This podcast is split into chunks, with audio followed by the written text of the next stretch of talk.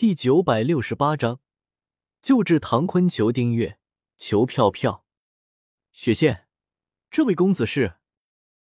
唐坤听到萧邪的话，有些疑惑的对雪见问道。雪见闻言，看向萧邪的美眸中闪过一丝娇羞，然后有些害羞的说道：“爷爷，他就是我之前跟你说过的萧邪，萧大哥，你的病就是萧大哥帮你治好的。”唐坤见到雪见这副娇羞的模样，露出了一抹了然的笑容，转头看向萧邪，见到萧邪一副翩翩公子、卓尔不凡的样子，满意的点了点头。老朽多谢萧公子的救命之恩。唐坤打量了一下萧邪之后，朝萧邪行礼道：“唐堡主客气了，我与雪见既然是朋友，出手帮忙也是理所应当的事情。”萧邪见状，连忙伸手扶住唐坤，轻笑道：“爷爷，你身体刚刚恢复，还是再休息一会吧。我陪萧大哥在外面走一走就好了。”雪见见到唐坤刚刚恢复，有些担心他的身体，连忙出声提议道：“唐坤听到雪见的话，连连点头笑道：‘好，好，好，那雪见，你就替爷爷。’”好好招呼一下萧公子，你就带萧公子在我们唐家堡到处参观参观。雪见看到唐坤那打趣的眼神，俏脸上闪过一抹绯红，有些害羞的对萧邪说道：“萧大哥，我们先出去吧。”唐堡主，那在下就先行告辞了。萧邪朝唐坤拱了拱手，转身跟着一脸娇羞的雪见离开了房间。情窦初开的雪见，与萧邪两人单独相处的时候，心中就如同有只小鹿乱撞，大脑一片空白，不知道说什么好。雪见一边带着萧邪参观唐家堡，一边偷偷看着身旁的萧邪，一双纤纤玉手交叠在身前，但是白玉般的手指却紧张的动来动去。对了，萧大哥，我还不知道你是什么地方的人呢。雪见暗中深呼一口气，露出一个灿烂的笑容，转头对萧邪问道：“萧邪见到雪见明明紧张的要死，却装出一副平静的样子，心中暗自一阵好笑，轻笑着回道：‘我是长安人士，算是一个生意人吧。’萧大哥，哪里家里人呢？你有没有什么兄弟姐妹啊？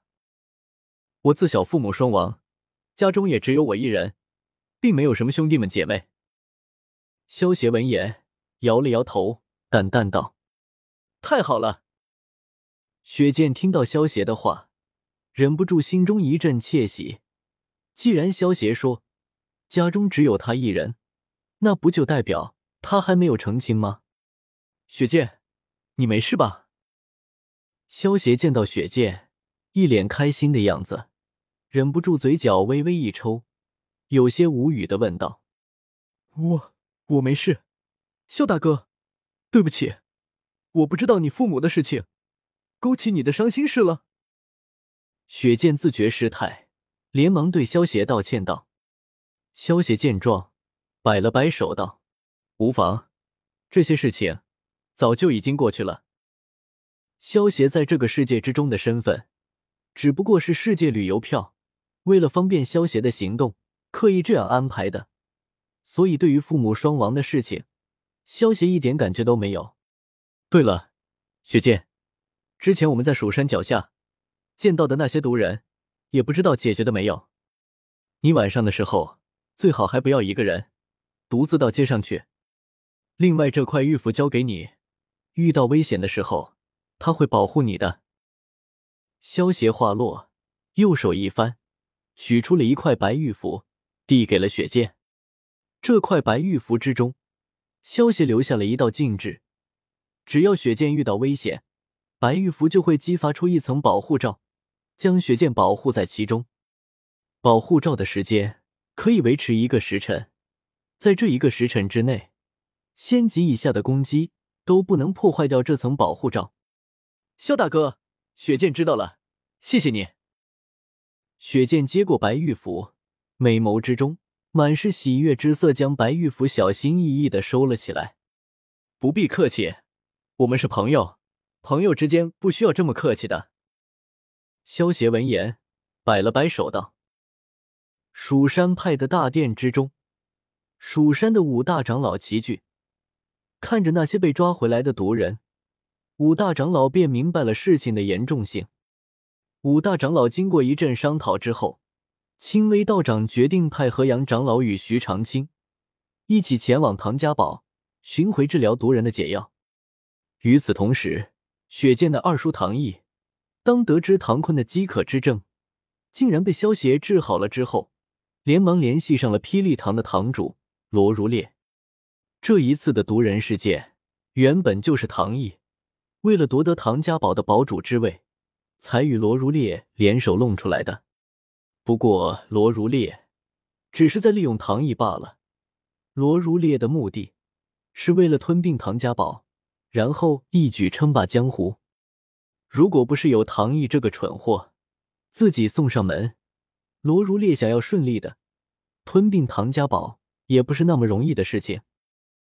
萧协将白玉符交给雪剑之后，没过一会儿便离开了唐家堡。因此，河阳长老和徐长青。赶到唐家堡之后，并没有碰见萧协。唐坤身为唐家堡的堡主，与蜀山派的人还是有些交情的，所以当河阳长老他们说明来意之后，唐坤便直接将治好毒人的解药交给了河阳长老他们。按照原本的剧情，由于唐坤的大限将至，所以他才准备给雪剑尽快找一个人嫁了，雪剑才会因为想要让爷爷高兴。去倒追徐长卿，现在不一样了。在萧邪的治疗下，唐坤不仅饥渴之症被治好了，而且还能够多活几十年。加上唐坤认为萧邪就是雪剑的有缘人，所以他并没有想要撮合雪剑与徐长卿在一起，自然也就不会发生雪剑倒追徐长卿的事情了。河阳长老拿到治疗毒人的解药之后，便先行赶回了蜀山。至于徐长青，则是留在了渝州城，负责调查毒人的事件。如果不把毒人事件的幕后主使抓出来，那么就算蜀山的人能够治好被抓的那些毒人，在那些幕后主使者的策划下，还是会有更多的毒人出现。徐长青为了调查毒人的事情，决定先调查一下渝州城最近的失踪人口数目。为了能够最快的速度。调查清楚这件事情，徐长卿选择了找之前有过一面之缘的景天帮忙。